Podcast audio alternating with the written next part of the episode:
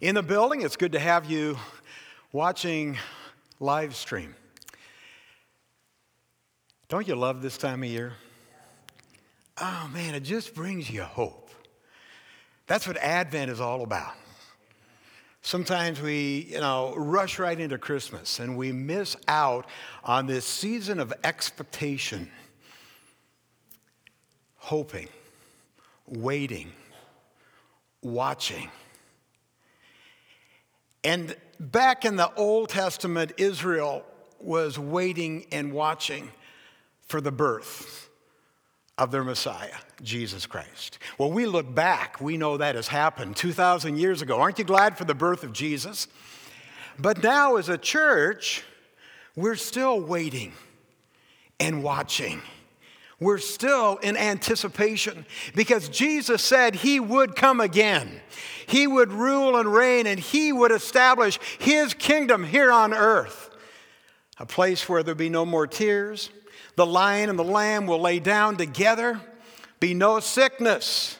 That place where justice will prevail.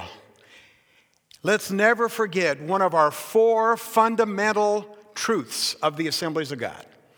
The first being salvation, the second being healing, physical, emotional, the third being the baptism of the Holy Spirit, but the fourth being the second coming of the Lord Jesus Christ. I don't think we talk about it enough.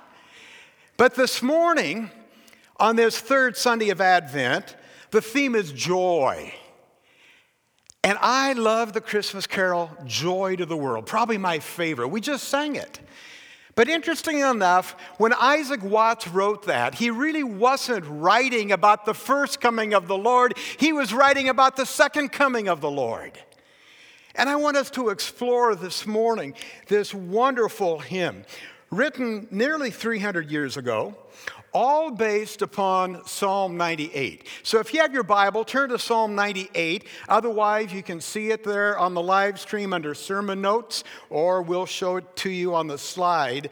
I don't think Isaac Watts had any clue when he wrote this, based upon this verse, that it would become one of the most popular Christmas carols, really, of the 20th century, of the 21st century. It would be translated into dozens of different languages. And you've got to ask yourself, what did he see in the scripture, Psalm 98, that would inspire him to write this wonderful carol of the church? And that's really what I want to look at this morning. You know, it's interesting, this carol omits things like the shepherds, doesn't talk about the angels, doesn't talk about the wise men it doesn't talk about any of those things that you would see in a typical nativity set. But it talks about how Christ's birth brought joy to mankind, and Christ's second return is going to bring peace on earth and goodwill toward all men. Psalm 98, a wonderful chapter of the scripture. Oh, sing to the Lord a new song, for he has done marvelous things. His right hand and his holy arm have worked salvation for him. The Lord has made known his salvation. He has revealed his righteousness in the sight of the nations. He has remembered his steadfast love and faithfulness to the house of Israel. All the ends of the earth have seen the salvation of our God. Make a joyful noise to the Lord, all the earth. Break forth into joyous song and sing praises. Sing praises to the Lord with the lyre, with the lyre and with the sound of melody, with trumpets and the sound of the horn. Make a joyful noise before the King, the Lord. Let the sea roar and all that fills it, the world and those who dwell in it. Let the rivers clap their hands, let the hills sing for joy together before the Lord, for he comes to judge the earth. He will judge the world with righteousness and the peoples with equity. Although originally this song was a song of rejoicing for Jehovah's protection of his chosen people, it also tells us to rejoice in the anticipation of the time that Christ would come and be God of the earth. This song originally was not called Joy to the World. Back in 1719, when it was written, it was called The Messiah's Coming and Kingdom. The Messiah's Coming and Kingdom. And as you know, it was included in Handel's Messiah. I want us to look today at three different things here that I feel inspired Isaac Watts to write this hymn, and three things that if we look at with fresh eyes during this season of Advent will inspire us. I know this Christmas carol and, and, and this psalm might almost sound naive in, in some ways. I mean, how can we make this joyful noise to the Lord? How can we sing forth into praise when we live in, in such a broken world, such a divided, uh, polarized society? How can the sea roar with gladness? Why? Well, three reasons. First of all, because Christmas means that God became man. That's what Christmas is all about, isn't it? Everything else is add ons. Oh, I like all the trappings of Christmas, but we need to keep focused the central truth of Christmas God became man. That is a reason to rejoice that we have a God that loved us so much that he wanted to embrace our humanity so that he could walk in life with us. He could feel our hurts. He could be more compassionate. He could be more empathetic. He's not a God far removed from his people. He is Emmanuel, God with us. That's what Christmas is all about. God became man, He became man. Joy to the world. the Lord is come. Jesus was the deity of God living in human flesh, living in humanity. In the church, we have a, a word for that called incarnation. It's based out of Colossians chapter 2 that says, For in him, meaning Jesus, the whole fullness of deity dwells bodily. Jesus wasn't just another little baby born. This Christmas baby is God made man. Let's always remember that, friends. Baby Jesus is God Himself. In Him, all the fullness of God was pleased to dwell. Now, it's evident that Jesus wasn't just another baby when He was born. Think about some of the events wise men, astrologers of the day crossed the border just to come and see Jesus and worship him. I said astrologers, I really should have used the word astronomers of the day. People who studied the stars were led by the star of Bethlehem to find Jesus. Boy, when Jesus was born, think of it, real angels came down. Not just the angels of a family rejoicing, but real angels came from heaven to announce his birth. When Christ was born, that biggest star in heaven lit up and lit up the way to the manger. In fact, it actually says the star rested, it quit moving. It was in orbit, but it stopped and it rested over the place where Jesus lay. Just look at some of those facts about Christmas. Tells you that, man, there's something special about this birth. It wasn't just another birth. Wasn't just Jesus being born. It was God Himself being born in flesh in Jesus. Joy to the world, the Lord, God Himself has come and will come again. Shepherds literally hurried to see him. And after they saw him, they couldn't help but just share that good news with people. And as I said a few weeks ago, that should be our response as well. When Christ transforms our life, We need to share that news with others. Those shepherds went back and they kept on saying, Wow, glory to God in the highest, and on earth peace among those whom his favor rests. Again, this was not just a baby, this was God in the manger. God went from God in spirit form in heaven to God in fleshly form, humanity, Emmanuel. No wonder when you read Psalm 98, it says, The earth roared, your maker is with us again. The very maker of heaven and earth, the creator, was once again with mankind. No wonder Isaac Watts wrote those words Joy to the world, the Lord has come. Let earth receive her king. Let every heart prepare him room. Do you have room in your heart for Jesus? And if you have room, is it just a little room in the corner? Or are you giving him full reign over your life? That's an important question for us to ask ourselves today. Boy, when I see God coming to me, I see God's love in action.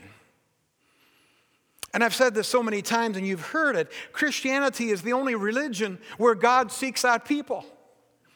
Every other religion, people are seeking out God, they're trying to find God's favor.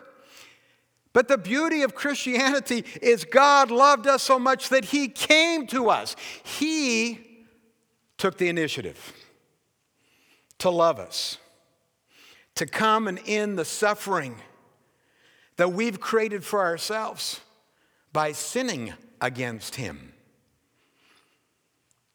God has always taken the first step, always, and will continue to take those steps toward us, even in our suffering, even in our sorrow, even in our confusion. God is initiating his love. He loved us first. Remember that. And he proved it by coming to us in flesh. Salvation is always the coming of God to man. But we don't ascend to God, God actually descended to us. That's pretty humbling when you think about it, isn't it? That's pretty humbling. That in our relationship with Jesus, we have God humbling himself, coming to us to forgive us of our sin, to break the power of sin in our life. And as we trust in Him, to establish that relationship where we may worship Him, as we read in Psalm 98. Man, what else can we see in the mind of Isaac Watts? It says, He comes to make His blessings flow far as the curse is found. Far as the curse is found. You see, Isaac Watts knew that it isn't easy to sing joy to the world in a broken world. Maybe this is not really a, a good Christmas for you. You've lost a loved one. You've recently gone through a relationship breakup. You're unemployed. You feel lonely and isolated because of the pandemic. You're scared because of all the theories out there. It's a difficult Christian for many people.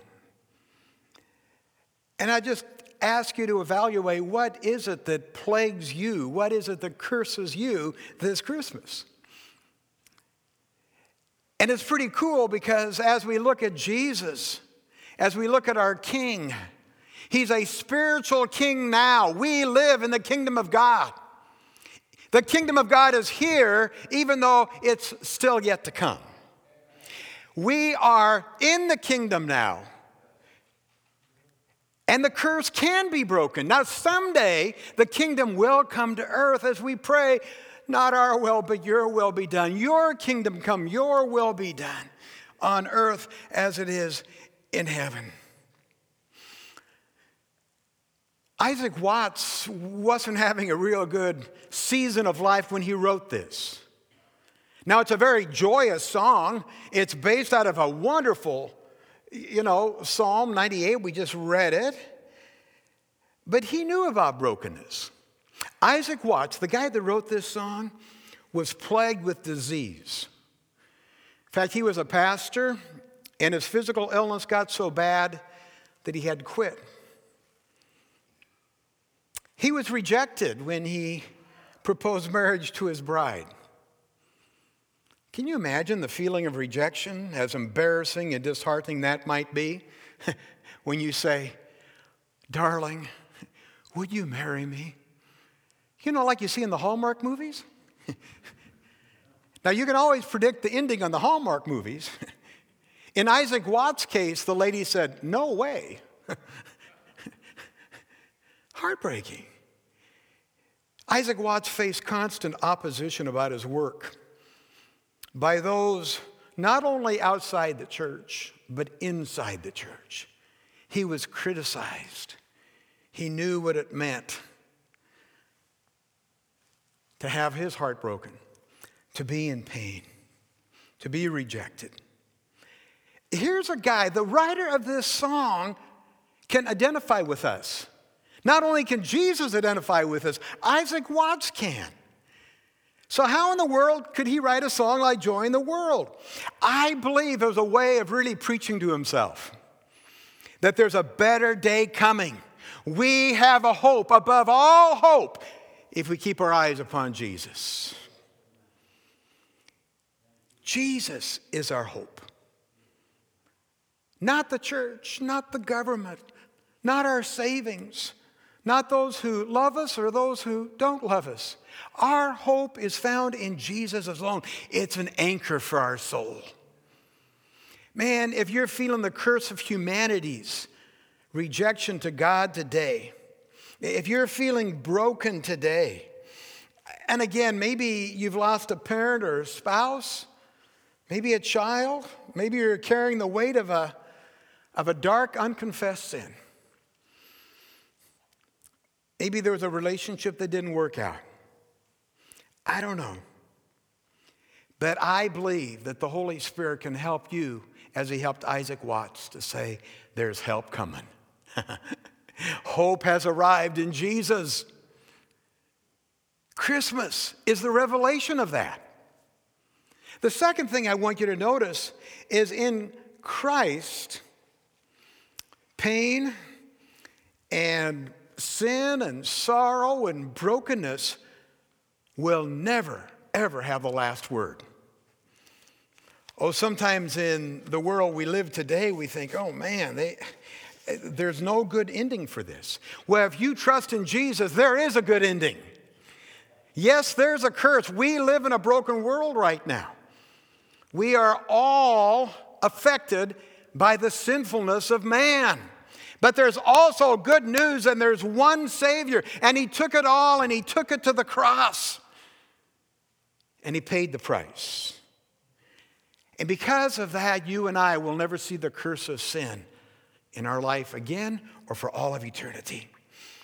In Christ, your life has that same crescendo as Psalm 20 or uh, Psalm 98, the one we just read. The Bible says that, you know, your flesh may fail and wither, but your inner being, your spirit man, can grow stronger and stronger every day. 2 Corinthians 4:16 says, "Though our outer self is wasting away, our inner self is being renewed day by day." That's good news.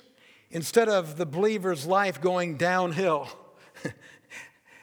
our body might be declining, but our spirit continues to go uphill into the embracing arms of Jesus Christ and eventually to the paradise, to the heaven, to the new earth that He's promised us. That's why we can remain joyful. Joy to the world, the Lord has come, and we'll be with them forever and ever and ever for all of eternity. And I know that's mind boggling, it's a long time. But in Christ's eternity, it's like a great book where, you know, each chapter gets better and better and better. See, when this carol was written, again, we have to remember Isaac Watts was not only thinking about the birth of Jesus, he was thinking about the second coming of Jesus, the King of heaven coming down, and then the King of heaven returning again. I want to read for you a couple passages of scripture out of Revelation chapter 21 because I think it'll bless your heart this morning as we look ahead to the second coming. Joy to the world. Then I saw a new heaven and a new earth, for the first heaven and the first earth had passed away, and the sea was no more. And I saw the holy city, the new Jerusalem, coming down out of heaven from God, prepared as a bride adorned for her husband. And I heard a voice from the throne saying, Behold, the dwelling place of God is with man. He will dwell with them.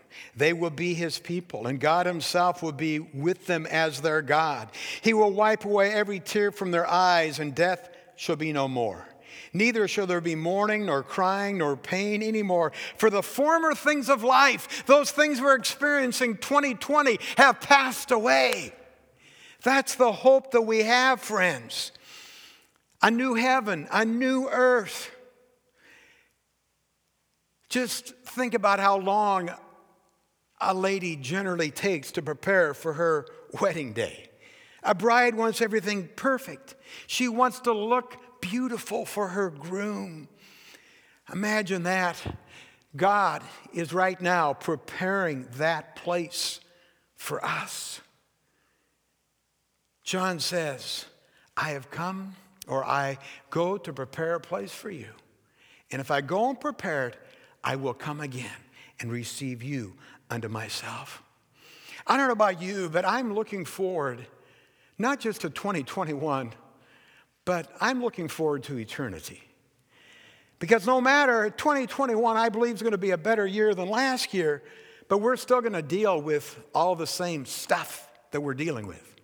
But someday, friends, when Jesus comes, when that new heaven and new earth will be established, there'll be no racism. There'll be no hatred. There'll be no strife. There'll be no jealousy. No fits of anger, no dissension, no divisions, no sickness, no death, no debts, no disasters, no wars. That's going to be a wonderful day. And it's promised to us, just as the first coming was promised to the Jewish people. Isn't that wonderful? No hospitals, no mortuaries, no graveyards, no more mass shootings, no more sickness. Why? Because the Savior came.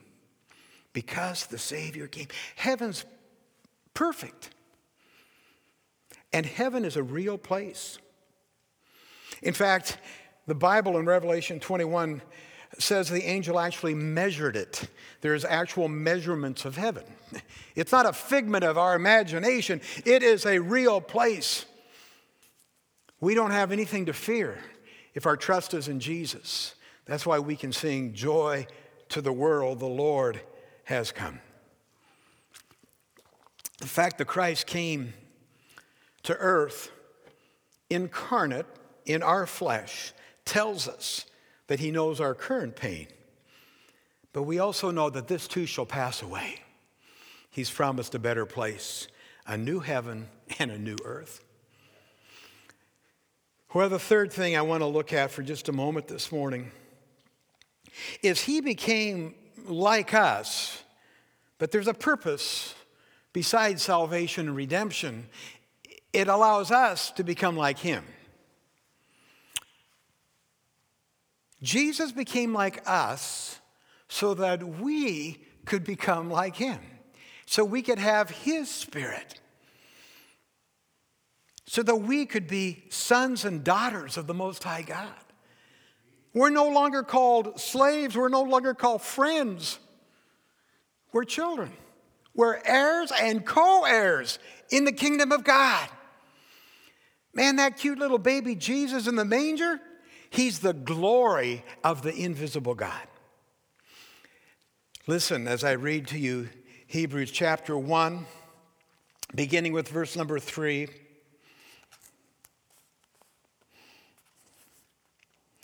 He is the radiance of the glory of God and the exact imprint of his nature. And he upholds the universe by the word of his power.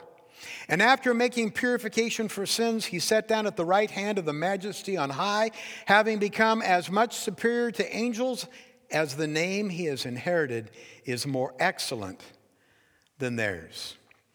The birth of Jesus is more than just a supernatural display of God's power.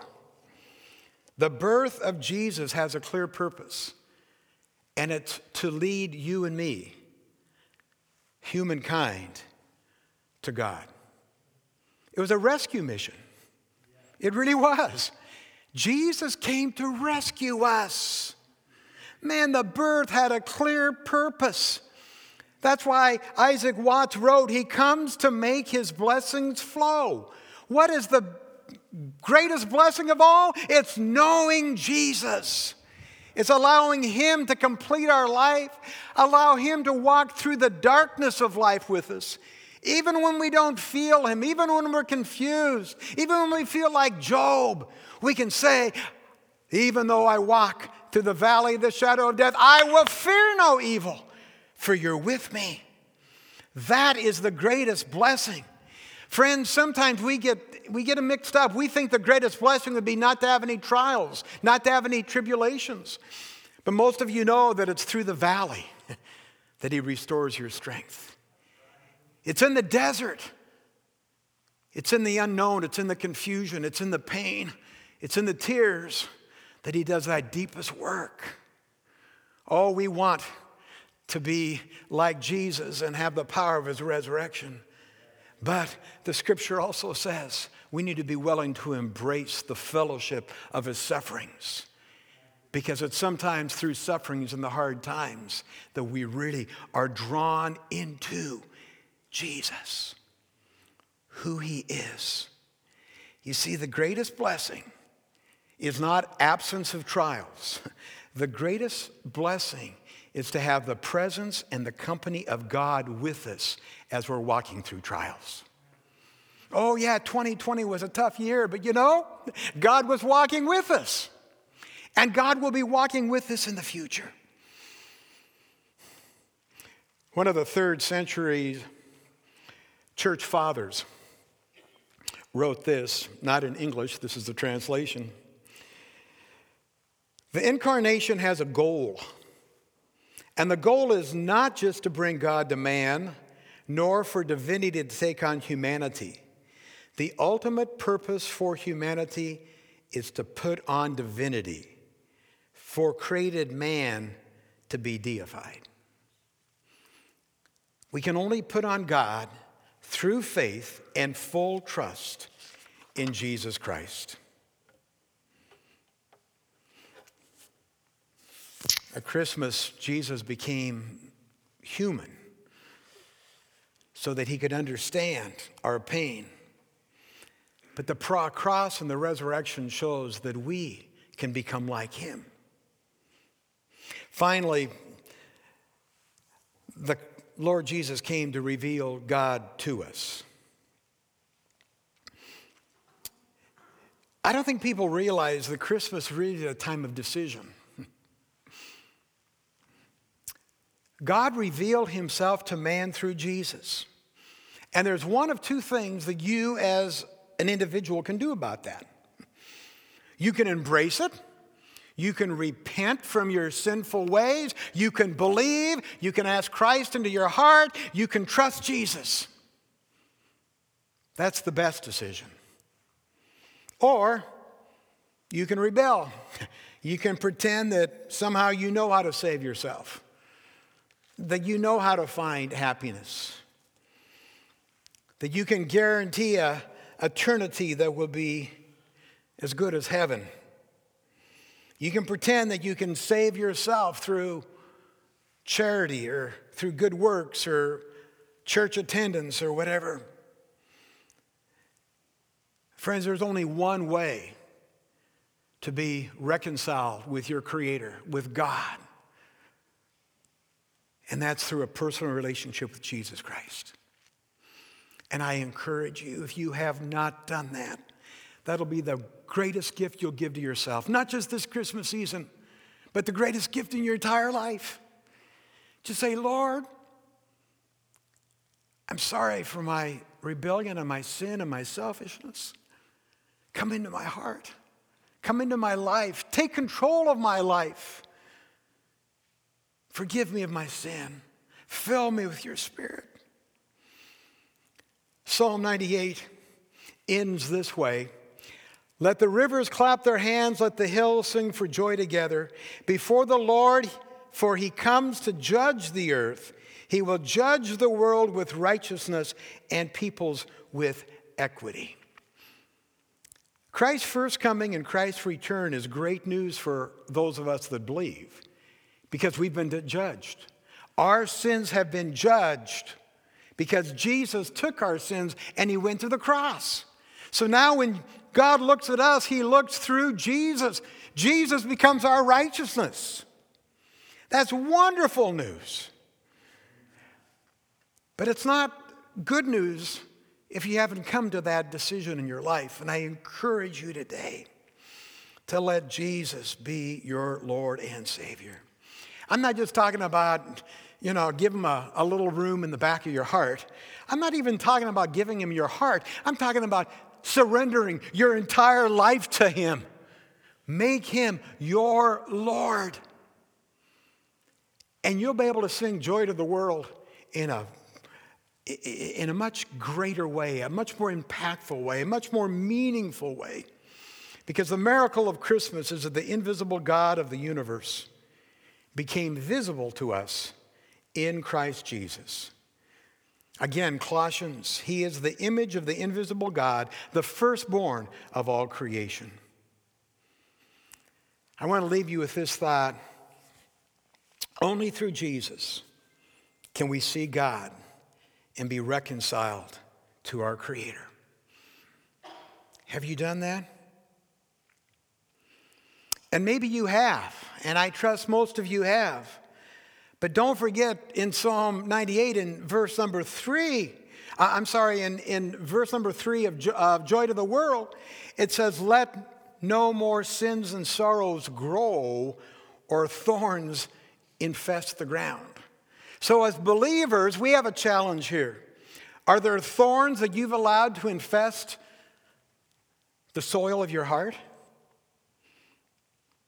Are you allowing sin and sorrow to grow? Because those things will hinder the blessings of God. So I encourage you, whether you have walked with Christ for years or whether you have made that decision even today to walk with Christ, I just encourage you to let God display his love for you and through you. Surrender all you are to God, that the joy of salvation may restore you into right relationship with him. Only through Jesus can we see God and be reconciled to our Creator. This is a great hymn a great Christmas carol. It's a great song of hope because Jesus is coming again. Joy to the world, the Lord is come. Amen. And did you know that entire song, that entire thought, is all found in eight simple notes? Oh, I'm not a musician. I was in band as a kid with Mr. Sells. And I remember that he had us do scales. And the C scale, the simple C scale, has eight notes. But you know, if you play that scale correctly, you'll find the entire message of today's sermon joy to the world. Watch this video with me.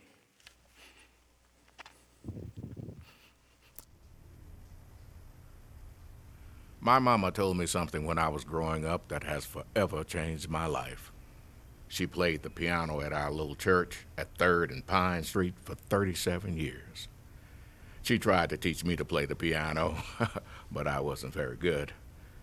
She would teach me the names of the notes, what a major key is, what a minor key is. She tried to teach me musical theory, but I was just bored. Then, one day, she told me that the best news in the world is found by playing a simple scale on the piano. I had no idea what she meant, so she told me to play an eight note scale. So I did.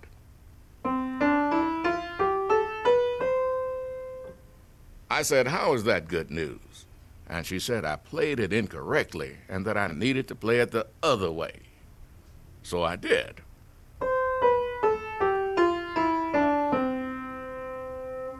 Again, I said, How is that good news? And she said, I played it the right way, but I needed to add the pauses. The pauses? She said, The pauses. Add them on the first, second, fourth, sixth, seventh, and last note. Now, I was frustrated and said, How can eight notes with random pauses be the best news in the world? Then I got up, walked away, and went outside. Frankly, I didn't care what she was talking about. I didn't like playing the piano anyway. Well, years later, my mama got sick and passed away. As I was thinking about her, I remembered what she told me about the piano. Not only that, I still remember the notes she told me to pause the first, second, fourth, sixth, seventh, and last note. So I sat down at her piano and played the scale with the pauses.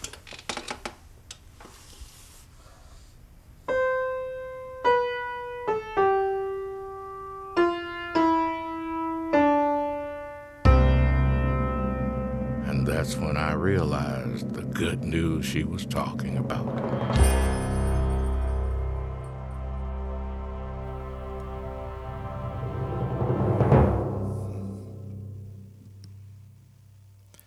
Joy to the world, the Lord has come. Good message. I'm going to ask if you would stand with me if you're in attendance here. You can take a posture wherever you're joining us online. But can you do something with me this morning? Can we just give action to our hearts this morning? Can we just take our hands and go like this before the Lord? And you can close your eyes if you so wish.